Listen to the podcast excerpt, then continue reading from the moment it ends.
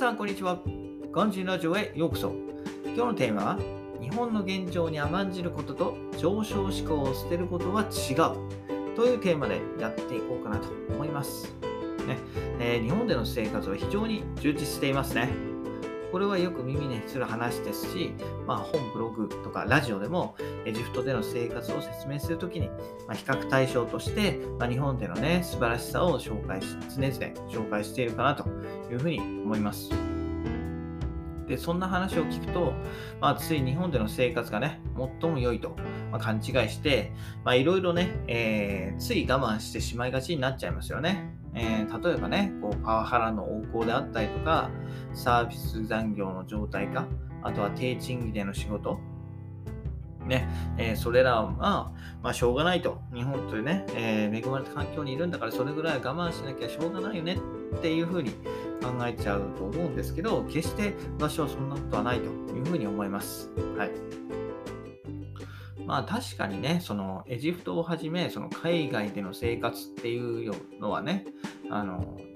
日本での先ほど紹介したもののね環境と比べれば、まあ、はるかに厳しい現実がありますといったところで、それでもね私たちは日本で生活しているというわけですよね。はい、で日本に生まれてきた幸運をつかみ、まあ、より良い生活を営むと、はい、でそれで、まあ、できることならねもし可能であれば、まあ、海外での現状に苦しんでいる人々へ手を差し伸べることが、まあ、先進国に生まれてきた人の責務じゃないかなというふうに私は考えています。はい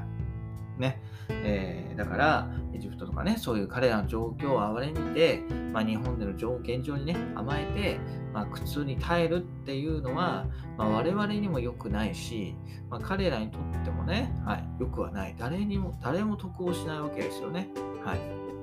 だから、えー、まず自分のその生活環境を改めてより良い環境に移っていくっていうことが大事かなと思います。はいねえー、日本での生活は非常にね安全で便利で健康的な生活を比較的ねお金をかけずに得ることができます。その一方で、まあ、世界にはねまだまだその水準に達していない国や地域があるのも事実です。まあ、そのような現状状況を知って生活をより良くする原動力に変えていきましょう。そして、まあ、遠い世界を変えるために人助けを行うと、はい、それは具体的には旅券地に旅行したりね、えー、彼らの環境を自分の実際目で見て現地でお金を使うことでね経済活動に貢献できるかと思います、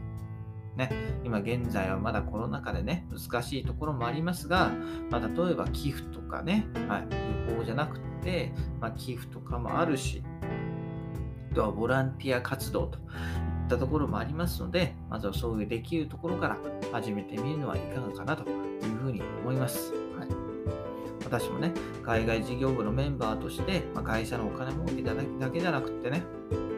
そういった後進国の発展の国際、えー、協力にも貢献しているというふうに思って、えー、仕事をしております。というところでね、今日は日本の現状に甘んじることと上昇志向を捨てることは違うというテーマでお話しさせていただきました。それではまた明日。バイバイ。Have a nice day.